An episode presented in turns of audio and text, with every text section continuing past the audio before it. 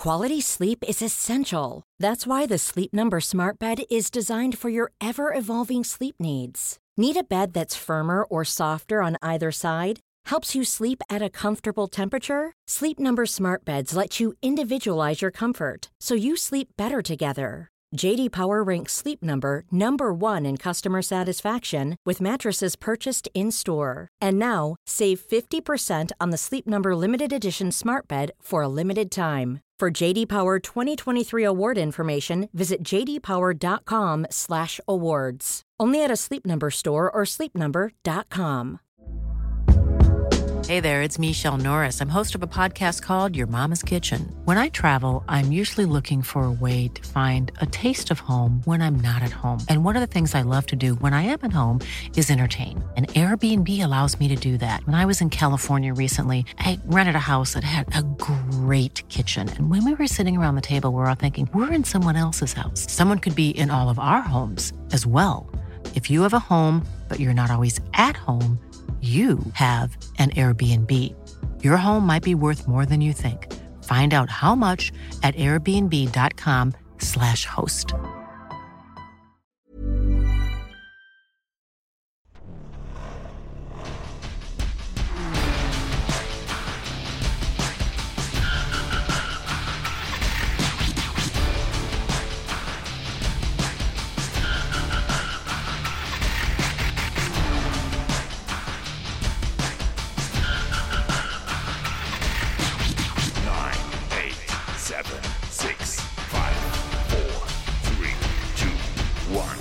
Hello everybody and welcome to the third episode of this, the sixth season of The Worst Idea of All Time. Did I get the season number right this time? Yeah, you did. Oh, why'd you laugh then? You threw me. Well, I kept getting it wrong. I laughed because I'm excited by the episode.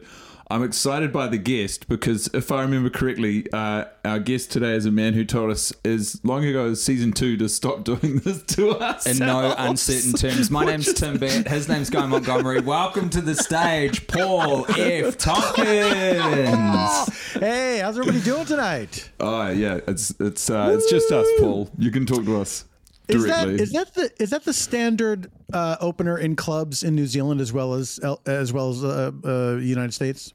Well, hey, how's everyone doing? Hey, how y'all doing tonight? I read recently. I'm trying to focus on my stand-up a little bit more, Paul, at the moment, and you really got to get the how you doing out of there. You got to get it out of your vocab because no one gives a shit. It's a crutch. No. You're that wasting time. I say, keep it going for your MC. I say that. And people seem to love that because they'll start clapping. It's nice. It's generous. Absolutely. It's something. Yeah. What do you say when you're at the clubs? Oh, when I'm doing the clubs, I'll go out there and the first thing I do is say, where are my singles at? Oh. And then I will start to roast people. I love to roast people. And so I find people on a date and I roast them for the date. I say uncomfortable things. When people are alone, I like to roast them for being alone. Yeah. I love to make fun of people's clothing, their hair. God, what else? Clothing and hair are the big ones. Weight. Yeah, a classic. Height. Oh wow! Either like the extremes. Yeah. You know what I mean? Who's getting out of the blast radius in terms of height? Is it like if you're above 6 foot, you're getting toasted? If you are, I would say 5'7" to 6'2", you're in the clear. That's got to be 95%. If you're out of that range, that's on you. Not the places I play. I also have a height requirement and a minimum at my show. You must be this tall. You have to be this tall or this short. And so there's two lines. There's two lines. This tall is 5 foot. So there's a whole 7 inches there where people are coming in being like, right. Well, he's not going to get us. Because otherwise, why would he let us in? Yeah. Bang. Is it true that you've got you've got it like on your hand, you know, people write out a set list? You've got all of these benchmarks to hit where you've got height, weight, singles. Yeah, it's like in a 7-Eleven by the door. So I can judge like right away, you know, how tall somebody is. I have it like all worked out with a perspective, right? So I've practiced this with like putting action figures like on a shelf and then judging the distance. so I can instantly say, hey, what are you, 5'5"? And then the person is shocked because it's exactly how tall they are. And it's also it's an added challenge that they're seated, right? Yeah. So I had to. Okay, I don't want to talk about this. I had to build like a scale, two-scale comedy club. We're behind the curtain now. With action figures. And then the height, the yardstick, behind them. And then it took some practice because there was like a good month where I was getting the heights close but not exact. And you really got to get it exact. And I'll bet you there's still some long leg, short torso people who are slipping through the net.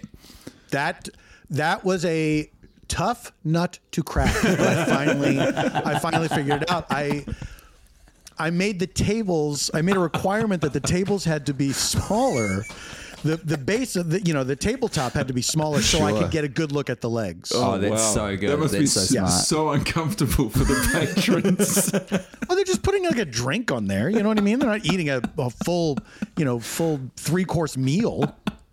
I like that most comedians have material based on like where you're from, each specific major city in the world. I never ask anyone where they're from. You've got a joke for 5'4", you've got a joke for 5'3". See, Tim, you get it. It's different jokes for each height. Down. Yes. Listen, we're here because this podcast. Paul, shut the fuck up. Hey, Paul, would you kindly shut the fuck up for one goddamn moment? This podcast watches a movie, and the movie right now is F9. That's like Woody Guthrie's guitar. This podcast watches a movie. It's quite artful, I thought. Like it's artful beautiful way of putting it. It's stirring. We watched F9, and we all watched F9. We did, and we all watched it apart. I'm fresh from watching it. Yes. Oh, are you? Lucky boy. Should we do a quick round robin on conditions of watch? Maybe we'll go Guy briefly, then me briefly, and then Paul, will you rip into it? I didn't actually book Paul. You know I was against this. You booked him. And so I don't know how much context he has on the season, but I just want you to know because I do value your opinion. We're not doing this 52 times. We're doing this 9 times. Yes, I have been briefed. Okay, and so we're you, Tim. This is for you now. We're a third of the way through our F9 journey. This specific movie, and that is to me that's quite gratifying. I actually watched this. I went full immersion, so I watched this. I downloaded it onto my phone. On YouTube, I bought it for $19.99. Oh my God. AUD. Ooh. And I started watching it in a taxi on the way to the airport, in a vehicle, to really get a handle on what it's like. I then watched it. I watched it in the departure lounge, and then I finished watching it on the plane. Okay. And for what it's worth, to my eyes, the movie makes the most sense on the plane. Interesting. I wouldn't have thought that. A lot of movies you could have also gotten onto some sort of spacecraft. Wow. 100%. Yeah, that's true. That would have been great. Yeah, and if only I could have gotten to the to Montequinto, to really experience it in some of the surrounds that are featured in the movie. I watched it. Forgive me, I've just watched the movie and retained almost nothing. But is Montequinto, is that the ancestral home of the Toretto family? Toretto? No. Montequinto is a... Both work. They are like a tornado family because they destroy everything in their path that they come into contact with. Montequinto is sort of like the... it's the unnamed enemy from Top Gun Maverick. It's this sort of made-up country with a very inept military. It's where they... Love it. It's where they retrieve the device. The aptly named device. I watched this so late last night. I kept like... looking at the clock being like, I gotta start it. It got to like 11:30 p.m. Oof, it's so long, this movie. I finally finished all the things I needed to do, and then I started watching it. And so I am ashamed to admit, but I will not lie to Paul or our audience. Like, my eyes were closed for a lot of it, but I was awake for all of it. So I sort of absorbed half of it as a podcast. Now, but here's the thing. When you are in that state where you're so tired and you're like, I'm just going to close my eyes, but I'll remain awake. You don't know for sure that you're awake that whole time. That's true. Well, yeah, no, look, ultimately. It's so easy to drift to drift off and then we come could back. All be living in a simulation too, Paul, but I tried my best. I'm pretty sure I was awake there. I mean, you didn't have to hit me with that. I apologize. I did rewind it a couple times because I was like, hold up, I missed something. And I actually did go back, which is a nightmarish thing to do at 1:30 a.m. while watching F9. I remember going back by 10 minutes on F9 at 1 a.m. to catch something that you missed. But Paul, tell me about your watch experience. I watched it this morning in 2 installments. I love that. I watched it from 8 a.m. to 9 a.m. Then I had a brief telehealth appointment. Then I resumed my watch in the same room. I was in a room by myself, decent-sized TV. It was available for free on HBO Max, so I didn't have to rent or buy it. And I really tried not to touch my phone. I really tried. Thank you for trying. But there was some phone touching, and I would put it down for periods, and then I was like, well, let's see what that phone's up to. But I did watch this movie, and as I told Tim off mic, this is the third. No, I guess the fourth. I saw the first 3 Fast and Furious films, and have not followed the progression, the just pure insane progression that they're taking to get to this point. It's actually quite a satisfying journey you've been on, because you feel like you've probably got some of the necessary data, but then I suppose those 5 intervening movies quite make a lot. Big difference. Yeah, quite a lot. Last one I saw was Tokyo Drift, where the innovation was cars going sideways. So there's quite a jump from that. They're quite far down the list of car and car adjacent things that we can throw in a movie now. Yeah. So if you had to describe this movie in a hurry, Paul.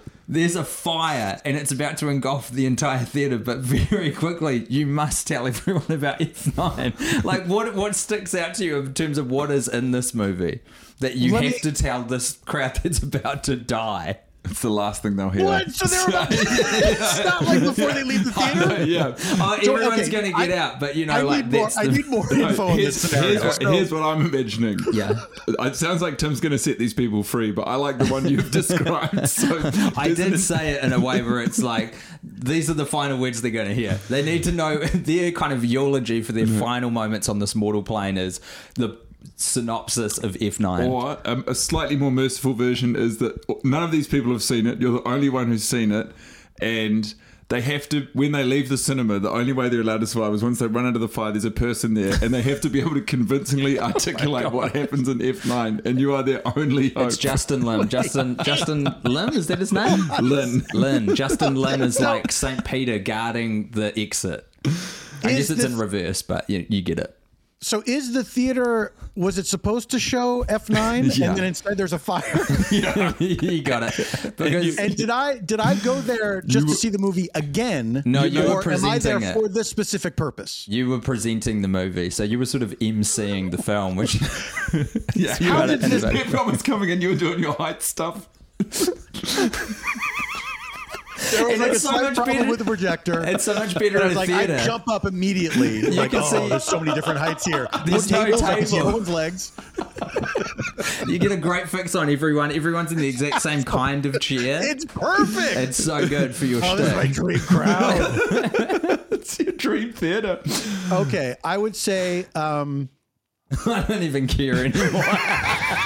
Well, I do want to try to sum this movie up. The Toretto family is back at it. Toretto, but yeah. Toretto. So these guys are going to die if it's not the fire.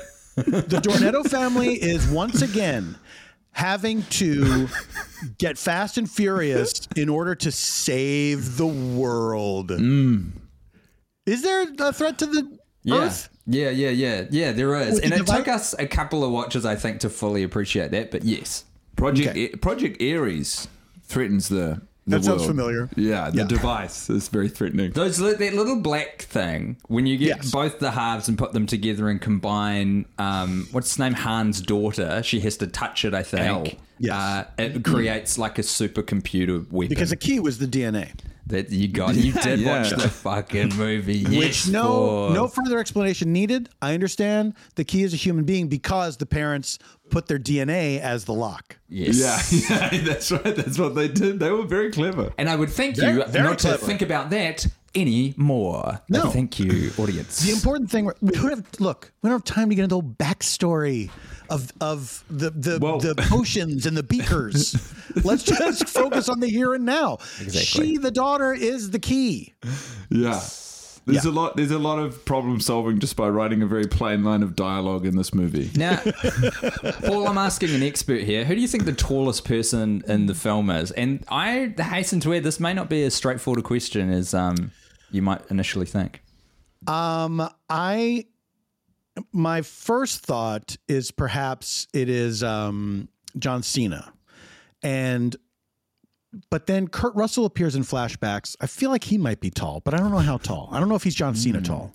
I'm going to say John Cena. Yeah, that's probably right. Has a little bit of a height advantage over you. What? I have no way to verify this, so that sounds right. You have an opinion? I would like to think that Kurt Russell is taller, and in my heart he is. You know, his stature is a person. Tallest in my heart, for sure. I know for a fact Vin Diesel is the shorter even than his son Brian. Yes, little B. He's so little. Is that the curly-haired boy? Yeah, that is the curly-haired boy. Now is that Dom's? Okay, let's get into this because I thought I had a handle on it on watch 2, and now I'm confused again after watch 3. Here's what I assumed based on honestly just shit that I've heard over the years about this franchise. Okay. I assumed he was the son of Michelle Rodriguez and Paul Walker. Yeah. I thought that too. I was hoping for confirmation. No. I thought that too, but there's a couple of things in this. There's lines in this that's set up like that is the case. That couldn't possibly be true because, but Paul Walker's character is still, we believe, alive in the franchise. I was going to say, but then again, he is because he drives away. He hasn't been seen for so many movies that if they did have the baby. It might only be one. I think he died during the filming of 8, and then they. It couldn't be their baby because he would be older. He would be he'd be 9 or 10. You know, he'd be having trouble fitting in at school. They don't worry about that. I don't know if the logic was really a concern, and we also don't know how much time has passed at all. That's true. Installments, right? We don't know when this is set. There's no real evidence. You do know one thing, Paul. That cars they no longer can just drift. They can also go to space. So there's so much stuff they can do. I don't want to skip over this family connection thing though, because it's really fucking bugged me. Can I present? I know you guys can speak later, but I feel like I've hoovered up enough data to honestly say that Brian Little B is Vin Diesel's son. We hear Michelle Rodriguez as Letty. She says your mother. She says to Brian, your mother. Yeah. And I know that sometimes they do refer to themselves in the third person. Like Vin Diesel will often say to him, what did your daddy always tell you? Be precise in life. That's what's throwing me. Because you would say that as if your dad, who's no longer here, would say that all the time. But there's another line of dialogue. Yep. One of them says, Dom, this is Cypher, the woman who killed the mother of your child. Of your child, yeah. So the mother is dead at the hands of Charlize Theron. And you can only imagine the sort of pithy aside that she would have. Which, thank God that very ham-fisted bit of dialogue's in there, because I would have no concept of why Vin Diesel didn't like her, or really why she was bad, save for that one line. Are we to believe that this was information for Vin Diesel that he did not have before? So they had Charlize Theron in this franchise in a previous movie, and are we to believe that these two characters never met? Maybe. They didn't meet in this one, right? There's no shared. Well, no, she's in a cube. She's in the cube. She's stuck in the cube, and then later in a cool VR drone thing. But the kid, man, whose kid is this kid? We got to find this kid's dad. He's lost in the mall of Fast and the Furious. The line that threw me this time was, Letty goes, who gives him the necklace? Letty does, and says, your Dad, your father gave me this and I'm giving it to you. I've got a present for you. Your father gave me this and I'm giving it to you. Why the fuck would you do that in front of Vin Diesel if you were saying all of this in the third person if Vin Diesel was his dad? Do you know what I'm saying? I don't even know. I lost track of the people in your retelling. We've got Little B. He's the kid. Letty is Michelle Rodriguez. Letty is the woman. We can refer to her by whichever name is easier for you, Paul. We've got... I understand who Letty is. We've got Vin Diesel. They're all in a room together. Yeah. Dom. And at the start of the movie, so they've gotten the Metal Gear Solid message from Kurt Russell. They know they have to go and get the device from the plane crash. Right. And they're like, we're going at dawn. So Michelle Rodriguez is like, I'm there. Vin Diesel was like, no. Yeah. And then Letty has made a decision, and the night before, they're putting Little B to bed. She gets the necklace and says, I have a present for you. This your father gave this to me, and I'm giving it to you. Why would you say and do it in that way in front of Vin Diesel? I think she's panicking, and I think basically she's trying to get out of the barn and their loveless relationship, and she's just like... Oh, and are they a couple? Thank you, right? Yes. Yeah, apparently. We believe so. I mean, you've got the same data that we do. You've actually got 3 movies of, back catalogue to reference. But I saw those movies when they came out, which is a lifetime ago. What, like 20 years? How old are these movies? I couldn't tell you. We haven't watched the first one yet. Although I might have said... You will not look up any release dates until then. Nah, why would you? I did stumble across some comments on the YouTube... like people who wrote comments underneath, because it's actually quite a nice detail on YouTube. You rent a movie and you can see what internet users who watch movies on YouTube think of the movie, and it provided some that's a great feature. Backstory. The 5 months ago, King_Julian wrote, that skyline pulling up in the driveway gave me chills and wet eyes. Just thought that didn't happen to Paul. He's still here. I has been watched the movie 100 times so far. Can't get enough. Wait, how many times? 100. I mean, what? King Julian sounds like a great get for the podcast. If you could track this guy down, you got to have him on. I don't want anything to do with that guy. It sounds like the ramblings of the Zodiac Killer. But I love the phrase "gave me wet eyes." What's happening? There should be a word for this. I understand there's supposed to be a certain amount of wet, but this seems like too much. Am I dying? Speaking of dying, I know this is sort of veering off of whatever territory we're currently discussing, but we're discussing whether or not Vin Diesel and Michelle Rodriguez are a couple, or what was the alternative in your head, Paul? Like, what were you tossing up? They're just friends. I mean, they're part of the family of the Fast and Furious gang, and they, for whatever reason, they were like, at some point, they were like, I'm out of this life. I'm not going to have a phone anymore. I'm just going to have my guns and we're going to live on this farm and it's going to be great. Yeah. And anyone can leave whenever they want. We've just got this big barn full of guns and you go whenever you like. Yeah. I don't remember them making any arrangements for someone to look after Little B when they totally did. They have one line later in the film saying he's safe, he's with. Yeah, I've got it. Mia says this. Mia, the sister of Dom Toretto. Also, I thought when Mia and Letty hug when they reunite in the secret hideaway in the Caspian Sea, I thought they had a lot more sexual chemistry than Vin Diesel and Michelle Rodriguez. I was like, not a hard bar to clear. That's true. But she says, I literally wrote the line down. Your kids are in the... It says they're safe. Your kids and mine are in the safest hands possible. And it's sort of set up like a Family Guy cutaway. Where you're meant to then go and see them. Like a giant kangaroo is their babysitter. Exactly. Teaching them how to juggle knives. I thought there was more to that because I thought she named who the person was. Because at one point in my head, I got it that the kid had been dropped with Paul Walker's character. And then I was real confused. That's what I believe. And I also believe, because of that YouTube comment from King_Julian, because I was wondering if that blue car at the end was John Cena arriving for the meal. And it was always, Tim Ewers sort of always suggested it's actually Paul Walker. And them saying, seeing that skyline gave me wet eyes. I looked this time. I looked at the car real close that John Cena drives. It's not that, and he's got a Camaro. It denotes the idea that is Paul Walker's car. So they're keeping this guy alive. This. Go on, Paul. I don't understand what that gets you.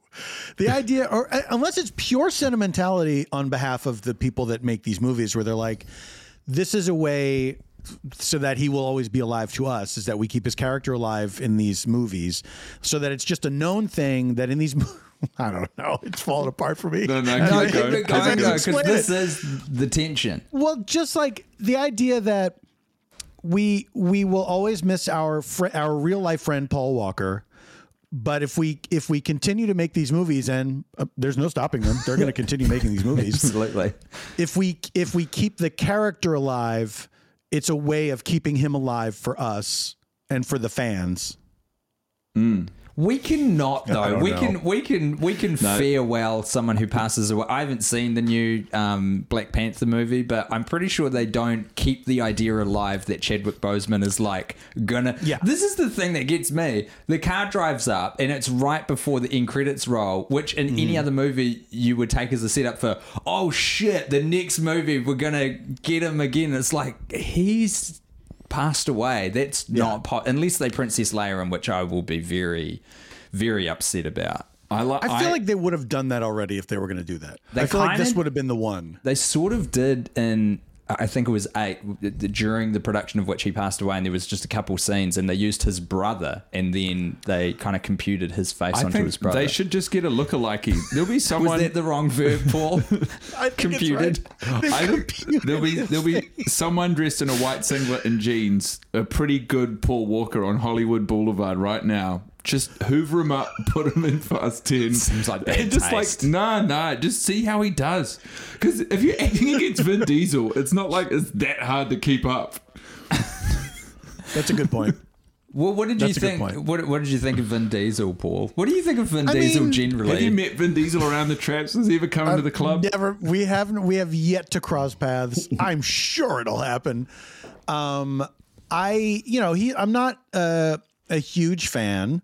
This is his thing. This is what he does, and he's very successful at it. People enjoy it. He doesn't do anything for me.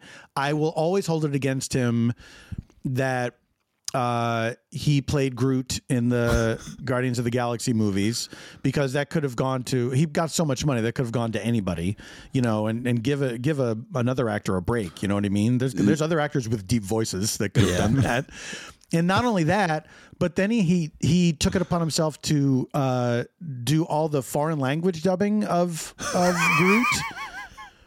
Like for every language, because it's only one sentence, it's like, well, now you're putting foreign actors out of work. Like this is their only thing, and there's a guy who is the Vin Diesel in every country for all of his movies. No, that adds a real classy touch to all the international releases. Everyone can say the real Vin Diesel did that. He's a lover of language. He's a friend of Pitbull. He's also Mr. Worldwide. He's a friend of Pitbull. Sounds like friend of Dorothy. It's like, what does it mean to be a friend of Pitbull? It means complete opposite of friend of Dorothy is friend of Pitbull. Say no more. I know exactly what you mean. Yeah. We've only just met, but we're on the spectrum of you between friend of Dorothy, friend of football. Where do you sit? Me and my girlfriend noticed you from across the bar. Can I just ask, you a friend of Dorothy or a friend of football? We think we like your vibe. He's exhausting company. And if this is what he's like when he's is he just like this in real life as well? He's Vin Diesel. So tense. Dude, I think he is, because this is well, actually, Guardians is a good point. But apart from that, he's not in a ton of stuff. And I feel like he is a guy who... There's something very dangerous about... There's dangerous about a man with nothing to lose, but there's something more dangerous about a man with just one thing he's holding on to that's made him really successful, and he could lose it at any point. And I think that's where the... You know, this... Because, Paul, you probably... You live in Hollywood, for crying out loud. You're a Hollywood man. You must have heard of these rumors of Vin and who the fuck is it again? Who they had the beef? Rock? Is it? Mm. The Rock and Vin Diesel. And Statham? Or Statham? Statham was in the post-credit sequence of this movie. Statham's alive. Right. He's Hobbs or Shaw. Him and The Rock had a massive beef, and because they both wanted to be represented as the alpha, and it's interesting to have that in mind when you watch John Cena and Vin Diesel fight, because it's a very equal fight. No one sort of totally gets the upper hand. I also am excited to track backwards and see, like, you know, animosity between The Rock and Vin Diesel on the prior movies grow towards a friendship, potentially even a flicker of excitement in performing together in this giant franchise. I do know that Vin, and you've probably heard this, that Vin Diesel has it in his contract that his character cannot lose a fight. Oh, that rings a bell. Written down. So whenever they make these movies, if there's ever a fight, it can be a draw, I guess, but he can never. It can never be where Vin Diesel is on the ground, you know, bleeding from the mouth, and somebody else is walking away. That cannot happen. That makes it so hard for the writers and for the audience to suspend any sense of disbelief or excitement, because I wonder how this will end. Imagine, that's right, it's publicized and stipulated in the contract. It's in law. And I'm sure his justification is it's for the fans. The fans don't want to see him lose a fight. No, they don't want to see Dom Toretto lose a fight. These little people in singlets with their fists all clenched up walking out of the cinema ready to cause a riot. Yeah. All these losers, you can't take that away from them. How good is it? How good is the scene when Vin Diesel is they're in Vin cells. Vince, the people who refuse to have sex, they can only. No, they won't. They refuse to lose that sex. Like, if they come before their partner, they will lie. They will lie about it. No. That's winning to them. They're premature ejaculators who win. Yeah, exactly. I won. But how good is the scene there? And you're not first, you're last. Exactly. When John Cena, he gets set free. He figured out that the key is the woman. And then they suck all the guys' guns with the big magnet, and then Vin Diesel winds up at the top of that sort of, you know, that steel ladder area, and there's like infinity henchmen coming at him, and he locks the door on Michelle Rodriguez, and he's like, "I will always love you." That was pretty good. And then he does this thing where he really say that about your own performance. Yeah, you can. Okay. It's a bit of a hack to him. And he jumps down from on high, and he's like, he puts both of his arms up, and he's tensing his muscles as high as he can. It's like what a child would do on a playground. Yes, 100%. But because it's in his movie, it works. And he comes down still tensing his muscles. One of the most vulnerable positions you could enter a fight in. Nothing covered, everything exposed. And it would take so long to defend or throw a punch. It's so funny. And then you go. When I see a dude like that, that's all like him, The Rock, whatever, dudes that are just like, I'm a monster now. This is, you know, I've gone beyond just being in shape to where like I'm a monster. And I know that is attractive to certain people. Mm. And then I guess, is it the same as dudes who love like just enormous fake tits, right? Where like beyond nature, where it's just she's got like 54 quadruple Ds or whatever, and it's like, I guess somebody likes that. It's a culture, and I think they're the same person. Yeah. Actually, I think it's very much the same dude, and it's the kind of guy who I think would buy tickets early for every one of these films that come out. Yeah. He buys cars based on the ones that are in these movies, you know? Like it used to have the Skyline. I can't stop thinking about if Vin Diesel got massive fake tits, how wild that would send these fellas. Man. Finally, I didn't realise, but this is everything I've ever wanted. Putting those two things together. Vin Diesel walking around with his big-ass can saying it's all about family. His platform boots so he can be as tall as his son. There's a great moment, Paul, that I think Guy's sort of referencing, which you would have seen this morning, where right at the end when Vin Diesel was walking the little boy around, and it's got a wide shot and it's got fucking huge heels, and the only other person in the scene is a child. He's got like a little child 10-inch Timberlands on next to a toddler. You're not going to get me that way. Unbelievable. What did you? But tell me, Paul. Tell me about your watch. Like, what did you? Did you love anything about this? Did anything get you really fired up? No, I mean, whenever I try to watch a movie like this at home, I just instantly realize, like, yeah, this, you can't, there's no point. You know, if you can't watch this on the biggest screen possible, there is absolutely no point to watch it. Well, because the action's just not as fun. Then you're just left with the dialogue or the performances. As a man who recently watched this movie on a phone, I can absolutely testify to that. There's no more dull ache than watching some like multi-million-dollar action sequence, like a car exploding in a ball of flames, and just feeling absolutely nothing, and knowing that there's 2 hours and 10 minutes still in front of you. There's something very Fall of Rome about that as well, which hadn't occurred to me. But like, I'm in bed, blurry-eyed, watching it again, and I was watching it on a mobile as well. And watching these action sequences, which are endangering lives and putting like Hollywood professionals to the absolute limit in terms of pulling these things off, both computer and practical effects. And I'm just like, oh, this fucking garbage again. Like, it all feels a bit grotesque, and I don't know. The thing is, I did early on. There's a couple just absurd things that happen that I laughed out loud, and I thought, okay, that's. If you're gonna do that, that's great. You know what I mean? Like when they drive across the collapsing rope bridge. And when Dom hits the old grappling hook or whatever the fuck, slingshot.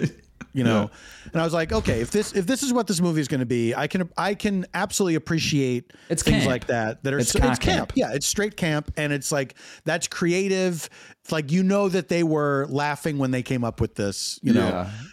But then it just kind of, sinks into regular old action where it's like they're driving through a minefield and like this, you got to do something fun with that. You can't just have it be, well, fingers crossed we'll drive through the minefield. Right. Yeah, you're right about that. The rest of the movie doesn't reach that high watermark of like fun from that. It's the same problem. Like, fun, ridiculous stuff. We spoke about in the last episode, Tim, which is that Vin Diesel...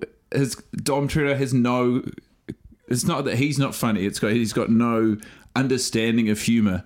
I wouldn't be surprised if there's a subclause underneath "must win a fight," which is also "must not smile," "must not be around a character who makes a genuinely funny joke." Cannot find humor in any moment in the series. It is such silly fun, and then it's intercut, like it's all these really goofy action sequences, and then Dom Toretto. With his, you know, his fucking... He's just always clenched just by his sides. Metaphysically and literally, he's just this fucking clenched up dude. I was actually jealous when he, after that big jump down with his arms clenched action sequence, and he fights off all the henchmen, then he goes into the water and he's sort of like about to drown and starts hallucinating. Yeah. I was like, that looks nice. You wanted to drown while you were watching this? Oh my god! Kind of. Like it's like he wasn't in his reality. He was visualizing all this stuff, and I was like, "Oh, a little holiday." You get to take a break during this movie. How come I don't? That reminds me of like Zoe's told me. My wife, who's a doctor, has told me about times when she was working in the hospital in the like emergency department, because they do all the different zones when they're training to be a doctor. And she was like, you know, there were times when I was working so hard, and I've heard this from other doctors in training as well, that like I just wanted to get hit by a car a little bit to take me off for a few days, not in a way where I would be killed, but in a way I could, just a little 25 kilometer an hour side swipe that would, you know, break a leg or two, take me out of the running for a while. I think that what doing is equivalent to the hard work that our doctors put in.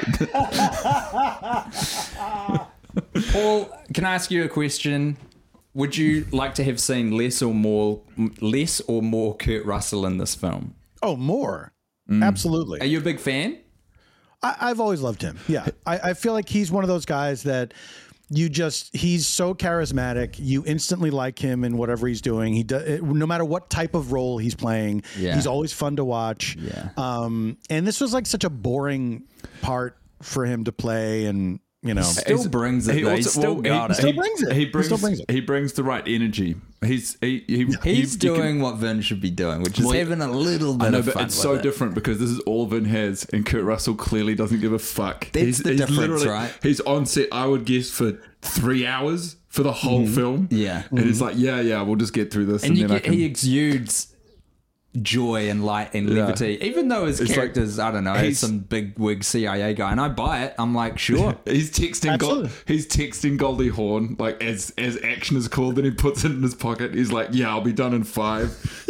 Exactly. Have you fellows seen the movie Bone Tomahawk starring Kurt Russell? Haven't even heard of that one. It's a wild movie, and I urge you to see it. I'm not going to tell you too much about it, but the thing that made me watch it was hearing Matt Gourley and Andy Daly talk about it on their podcast and saying there's a thing in it. There's a moment in the movie where a thing happens that once you see it, you are changed forever. Oh, come on, Paul. You got to give us a little more than that. No, that's the right amount. Wow. Yeah. Okay, can I tell you what flashed into my head? Yeah. Full frontal nudity from Kurt Russell. Oh, you wish. Oh, gutted. You wish. Okay. That's not at all what happens. And well, maybe I'll watch it now. When I got to this moment in the movie, I thought...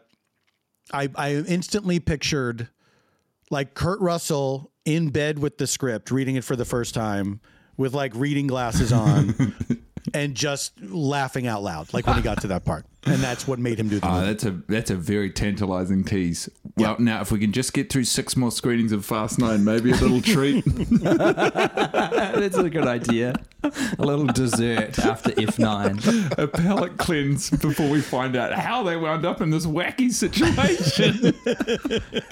I also would like to say that when I was watching the movie... When they got to Edinburgh, for some reason, there was a false ending for me. When they got to Edinburgh, I was like, oh, we're on the slide home. Yeah. And not. And so I checked how long. We were exactly halfway into the film. Is it only halfway? I thought it would start a third act. My God. I'm so sorry, but while I remember it, can I just ask Paul, what was your response? So you haven't seen this film before? No. To Dame Helen Mirren turning up and uttering the words Dom Toretto. I had heard she was in the movie. I couldn't remember. Is this the first one that she's been in, or is this the time frame of the Fast and Furious movies for me is like I don't know. When I realized how long ago since the first movie, I just can't fathom that it's still happening. And I was like, oh, I guess this is the one that Helen Mirren decided to do. And I just felt like good for her. I would have liked to have seen more of, Queenie. I guess I wanted to see a movie about her character. This elderly gentlewoman thief, you know? Yeah, it's cool. She should have her own Hobbs and Shaw side movie. I feel as though we're gonna be hearing more from her as we travel further back in time. Do you think so? It's so hard to tell because they throw characters at you in this film and you're like, I don't know, is their backstory? Unsure. Exactly. Unclear. Yeah. No, anyone that famous. I feel like, you know, Kurt Russell, Charlize Theron, Dame Helen Mirren, they're all appearing. They're all recurring. They've all been given a movie where they have much more important roles to play. Because in the same way that this franchise, I think, increases the intensity of things they can do with cars and about cars, I will say, I think they also need to just find new stars to throw in each. They've got a skeleton, right? They're like, this is a movie where Vin Diesel saves the world again from a apocalyptic threat involving a lot of four-wheeled vehicles, and now we need to insert how they operate in an interesting new way and some new cameos. We're 9 in. They've featured, and then they're like, yeah, come back. You know, it's a day. It's a day. You can do a day, can't you? Well, I mean, people, the bad guys in these movies, they must know about the Toretto family and how good they are at cars. And so I feel like getting into a car fight with them, have to know you're not going to win, right? Yeah. So you must figure out some other way of doing your thing that does not involve cars at all. The villains should be on bikes. Right?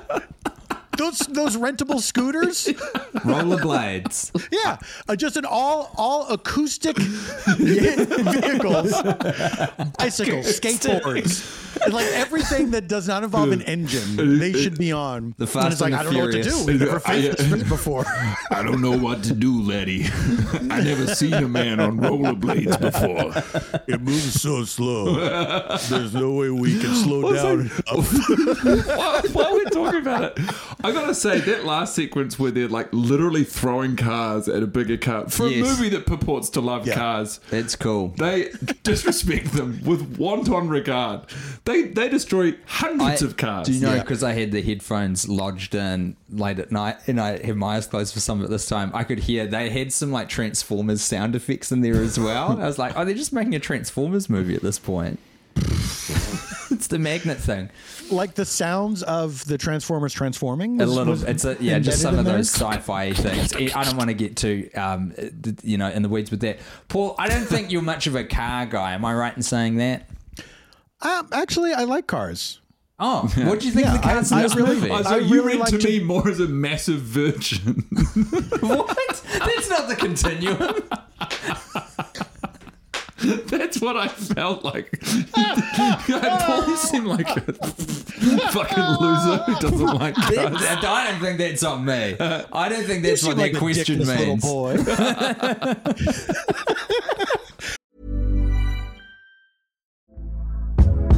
Hey there, it's Michelle Norris. I'm host of a podcast called Your Mama's Kitchen. When I travel, I'm usually looking for a way to find a taste of home when I'm not at home. And one of the things I love to do when I am at home is entertain. And Airbnb allows me to do that. When I was in California recently, I rented a house that had a great kitchen. And when we were sitting around the table, we're all thinking, we're in someone else's house. Someone could be in all of our homes as well. If you have a home, but you're not always at home, you have an Airbnb. Your home might be worth more than you think. Find out how much at airbnb.com/host.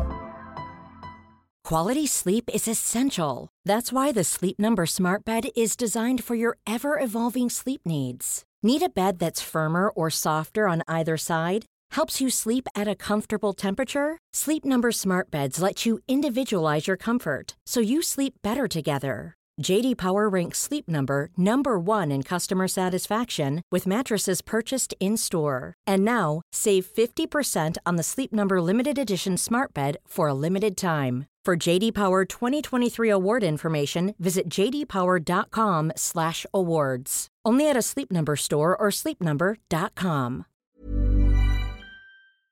This episode is sponsored by BetterHelp. Now, Tim, you know I'm a huge advocate for hiring an objective, professional, licensed professional to tell my problems to, so that when they tell me what they think, I know I'm getting it straight. That's where BetterHelp comes in. That's right. BetterHelp have a big pile of professionals to talk to at your convenience online. You've done a bit of therapy, right, Guy? I started doing therapy during, there was a pandemic, I don't know if you remember, and the benefits were immediate and long-lasting. They help give you skills that you can use when you are in stressful or anxious situations. Honestly, it's changed my life for the better. I guess that's why they call it BetterHelp. Get it off your chest with BetterHelp. Visit betterhelp.com/alltime today to get 10% off your first month. That's BetterHelp, HELP.com/alltime. I learned to drive late in life. I didn't learn to drive until I was 40. And then I love driving. And I really, it was like a switch got flipped where all of a sudden I looked at cars very differently. And I really like to window shop for cars essentially and think about what it would be like to drive different cars. Yeah, I got a lead foot, I got a need for speed. You know what I mean? I love that. So did you get juiced up in a car way off of this movie? No. Do you want to elaborate at all, or is there fine lines at your honour? Paul likes to go and look at sort of, you know, secondhand 2017 Priuses and imagine what it's like to now to you're talking about whiz around in that. Yeah. Oh man, just to imagine putting a magnet on the back, not a sticker, because you know it hurts the resale value. Yeah, I mean, there's. With movies like this, it's like it's just such an onslaught that it's not fun. Yeah, you know what I mean. It's like you can't really appreciate it. Also, because it's just like it's fucking ridiculous. Like, yeah, it's so unreal that it's like it's not even like fantasy fulfillment. You know, the descriptors you're both looking for are Fast and Furious. Okay, I was going somewhere off that question based on the assumption that you were in a car guy, so apologies for that. Follow through. The second half of the question was, what do you think? Because you're one of the most stylish dudes I know. Oh, thank you, Tim. Oh, no. In podcasting. No, why are you getting Paul on and being so mean? No, I had to flip it because you guys interpreted that one as so sweet. I was like, oh, I better put a little stinger in the end here. But you're known for your fashion. You're a very stylish man, and I'd love to know what you thought of the fashion in this movie. Yeah, hey Paul, seeing how you don't like cars, maybe we could talk to you about the clothes. They're both important components of the look and feel of the Fast and Furious franchise. I mean, it's very Vin Diesel it's like a uniform, right, that he wears in these movies of like the white T-shirt and jeans and whatever. I mean, it's not. I didn't even notice the clothing in this movie at all. It just was really. It's very utilitarian. Yeah. You know what I mean? And yeah, nothing. There was no color to it. There was nothing. Six in the City really. 2. This ain't. That's right. You said a mouthful, brother. There's a shirt that always catches my eye at the end, right when they're about to have dinner, and he's telling his son that it's his assumed son that he's got to say grace. He's wearing a baby blue button-down polo. Oh yeah, that is, his big ass tits are literally exploding out of. Yeah. It's fun. It's always funny to me. I've talked about this before. Whenever you see like The Rock in a suit, it's so funny to me that it's like you forfeited your right to wear normal clothes. Yeah. You can't do it anymore. Yeah, you went down a different path. You traded that away for some other things in life. You have to always wear a tight T-shirt. That's all you get. There is something. You have to wear normal people clothes. Three tailors in a warehouse stitching together 5 cents. Sweating. A ladder is involved.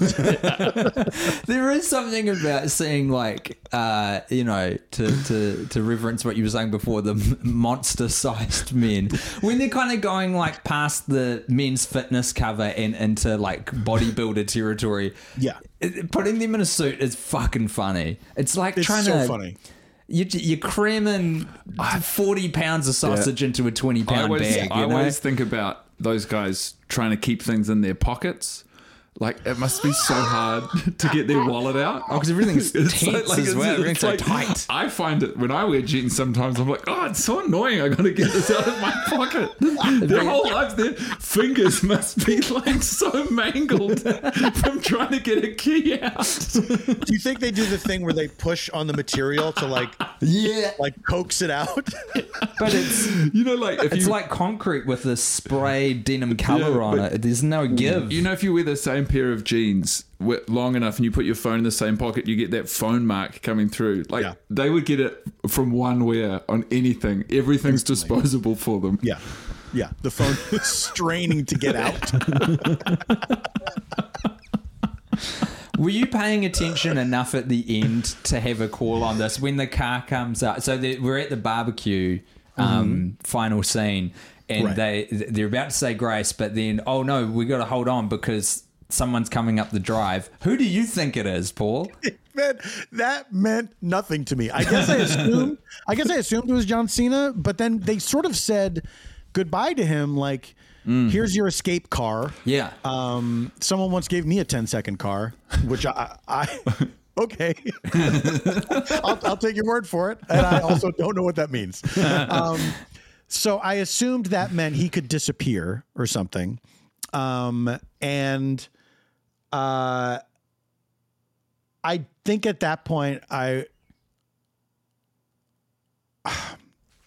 don't even know. I guess I didn't see that. I think we just got to. It's got to be. I think it is right now. I heard the music swelling and I was like, oh, I can look at my phone. Thank God. To Google who that is. Relief. Well, according to YouTube user King Julian. Yeah. It's Paul. Now, keep in mind, he's seen this movie 100 times.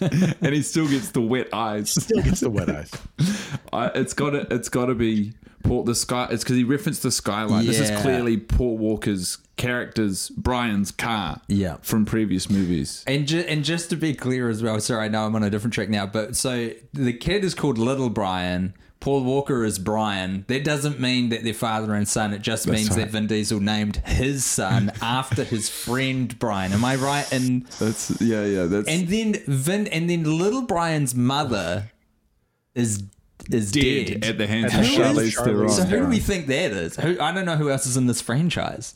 I'll bet you it's someone famous and beautiful. Yeah, I reckon you're right. Who probably started disagreeing with Vin Diesel and got killed off. And was she? I wondered, was this person in multiple movies, or is it one of those where she was just in the one Fast and Furious, and then she was just there to die? I'm going to assume that she was in heaps. I reckon they built it up. No idea who it is. No idea if this is true, but it's a great opportunity. Build up a character. Oh my God, Dom Toretto's got a kid now. What a twist. Oh my God, they killed the mother of Dom Toretto's kid. It really means that no one is safe in the Fast and Furious movies, and any of the main characters could die at any time. What was that little? Some of them are not even safe from being dead. Some characters could be kept alive at any time. There are no rules. Hey, Paul, you're a famous roast comedian. What did you make of the comic relief and relentless undercurrent of back and forth between Tyrese and Ludacris in this film? First of all, I Ludacris and Tyrese were not in the movies when I was watching them. It was very funny to me that Ludacris's character was named Ted. I don't know why that was so funny to me, but just like having a guy named Ted in these movies is really funny. It's even weirder. It's Tej. Oh, that guy's Tej. Is that guy Tej? It is with the it's Tej and Roman. I thought they were saying Ted. Ted's so much better. I liked it better when it was Ted. Me too, man. Let's roll with Ted. And Ludacris as Ted. Roman made me laugh a couple times. That's so nice. When he was wandering away from the truck that was shot up into the air from the landmine. Yeah. And he was just like gesturing back to it. That made me laugh. Oh, that's so good. And when he said, like the thing about the wigs, when he saw the lawyers outside, barristers, when they were in Edinburgh, and he said the thing about the wigs, like it's the 1800s. That didn't get me. But when he said, like, I think I'm in Transylvania. And there's a string. Right? Why Transylvania? And also he finishes it in an unusual sort of way. He said, I feel like I'm in Transylvania some kind of way. And that's it. That's a set that he does there. Because he's like, I feel like I'm in Where's Wally in Harry Potter. Looking for Where's Waldo in Harry Potter. Yeah. Wow. And then I gotta give it up. Why does everyone's wearing these Benjamin Franklin wigs, which again is just like, no, I get what you're kind of going for. One guy didn't wear a wig. Yeah, exactly. The one guy from that time who famously did not wear a wig. But you know what he's trying to say, Paul. You get it. Yeah. It's Ted and Roman. This is what they do. They back and forth. I like even at the end of the movie, Ramsay, that British woman, comes and sits down with them, and they're bickering. And even she, in the world of the movie, is like, nah. That got me this time. That was funny. Good call, Ramsay. Yeah. Their banter. I mean, aside from those moments, their banter did not do it for me. It became very formulaic for me after a while. I think that's safe to say. I'm so sorry to hear that. Thank you. Our thoughts are with you at this difficult time, Paul. Well, I feel as though we're arriving at our thrilling conclusion of the episode. So before we get out of here, should we all share a little shining light? Yeah, that'd be great. Is there anything, Paul, that jumped out at you as something worth mentioning? Yeah, I'm going to say that the first time that Dom uses a car to catch someone, when Michelle Rodriguez, Letty, flies up in the air, and then she could die, but then he provides her the safe... the soft... haven of a car to land on. Famously soft. From a great height, yes. I was like, that's whatever. But when he essentially passes a car... over to John Cena towards the end, that I was like, all right, you're getting me back on track from like the early absurdities of the beginning that I enjoyed. Yeah. Like that is just an insane thing to say, like, all right, strategically, what can I do here? I can hit that car or knock that car over there and then he will be safe. Like the idea of doing that sort of physics problem in your mind so quickly and your Vin Diesel was incredible to me. It's a nice shining light. Yeah, what about you, Guy? There are some action sequences that I have grown to enjoy and even look forward to, often instigated by Letty. She's very good at using cars as weapons, but that's not what I enjoyed. I enjoyed this near the end. There's a character who hasn't been in the movie at all. When they're having the final barbecue, Santos, and he's manning the barbecue and he's waving very frantically. Like there's a lot of smoke coming off the barbecue. The barbecue's not on. There's nothing. There's the corn like it's burning. It's raw corn. Raw corn on the cob. Burgers are absolutely raw. They're pink. Freshly formed. Yeah. There's so many ways to read it, but in the movie, it's like he's like, yeah, I can cook, and everyone's like, okay, thanks. And then there's even a shot of Tyrese and Ludacris and they're like, man, how long's this food gonna take? It's like, if one of you thought to check on the barbecue. So you think Santos has got himself in this situation? He has no concept about a cook. Actually impacting. When he is waving that, he's waving frantically, and then when they turn around, you see the state of that food. Wow, that was an incredible reveal. And then they go on to imply that he is a great cook. Yes, yeah. He's dissing the other guys, like, oh, you open a restaurant? Like, oh, that's not going to be good. You can't even handle this outdoor barbecue where no smoke is happening. And you're so right, Paul. Just don't show us. Just shoot it from behind the barbecue. Yes. You really blew up the spot. There's some dry ice in there. Shoot it from behind. We didn't need to see. You could have gotten away with it. It would have been the perfect crime. It's so good because they've spent so much money on all these special effects. Yeah, yeah. And then it's like the real world stuff they just can't quite get. Oh. Well, the moment that really wet my eyes this time around for some unknown reason, I think because it was so late at night, is the little kind of duologue speech that Tyrese and Ludacris have while they're in space in the Pontiac Fiero. Mm-hmm. Strapped to a rocket, and they've run out of fuel. The boosters aren't working because it's too cold in space, which they didn't account for. They're right next to the satellite. Everything else they had figured out. They were all over all of it, except they forgot space is a bit cold. Just their luck. So, it's the magnet at that point. They're trying to turn the big electromagnet on to destroy the satellite. I love the idea of them being in space in the car and like turning the heat, you know, like turning the heater up to like 24. Honestly, it shocks me they didn't do it. This is just the kind of movie that's like, I'm going to turn the AC on, and then their skin would burst and they would explode like unpricked sausages in an oven. Anywho's, what I enjoyed this time for some unknown reason was the realization that they're going to die, and they're like, let's take out this satellite. It's a real kind of the soul moment of heroism that they have in the film, where they attempt to sacrifice their lives to take out the satellite. Yep. And hey, you know what? On the third watch, it worked. It worked for me at 2 a.m, because that's near the end of the film. On that, in that moment, I will say that when they get into space and then Roman looks out and he sees the Earth from space for the first time. And he has the wonder on his face. And it's like, look at us. We're two brothers from the ghetto. And now we're in space. Like, that should have been in a different movie. That's sort of like having some sort of profundity like that. That's it. No, guys, it's too late. That shouldn't be here.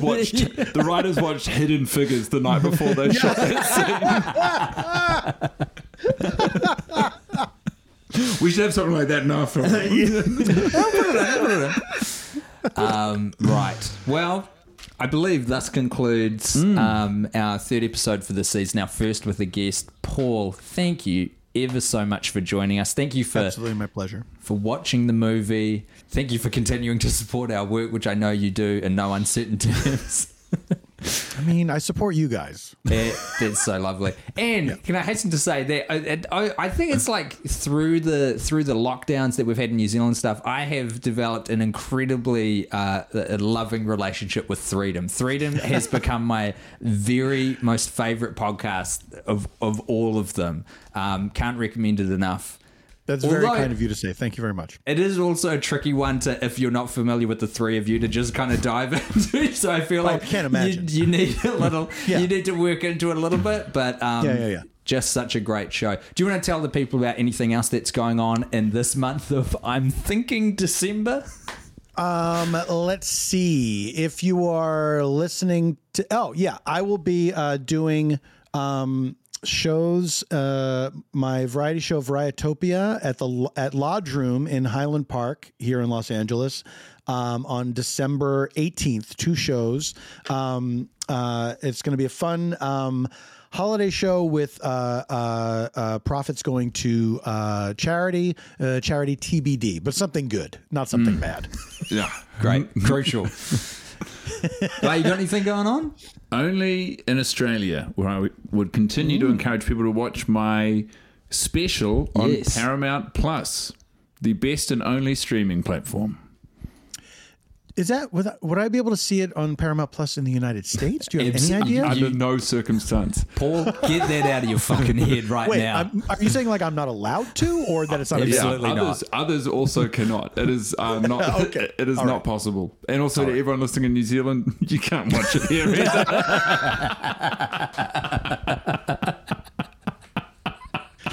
Why isn't shit just available to everybody wherever they are? Why not? You just can't. Paul, shut up. You just can't. The special's called Here's My Problems with the 194 Countries That Arm Australia. And it is deeply offensive. Great way to use the platform. Goodbye, Paul.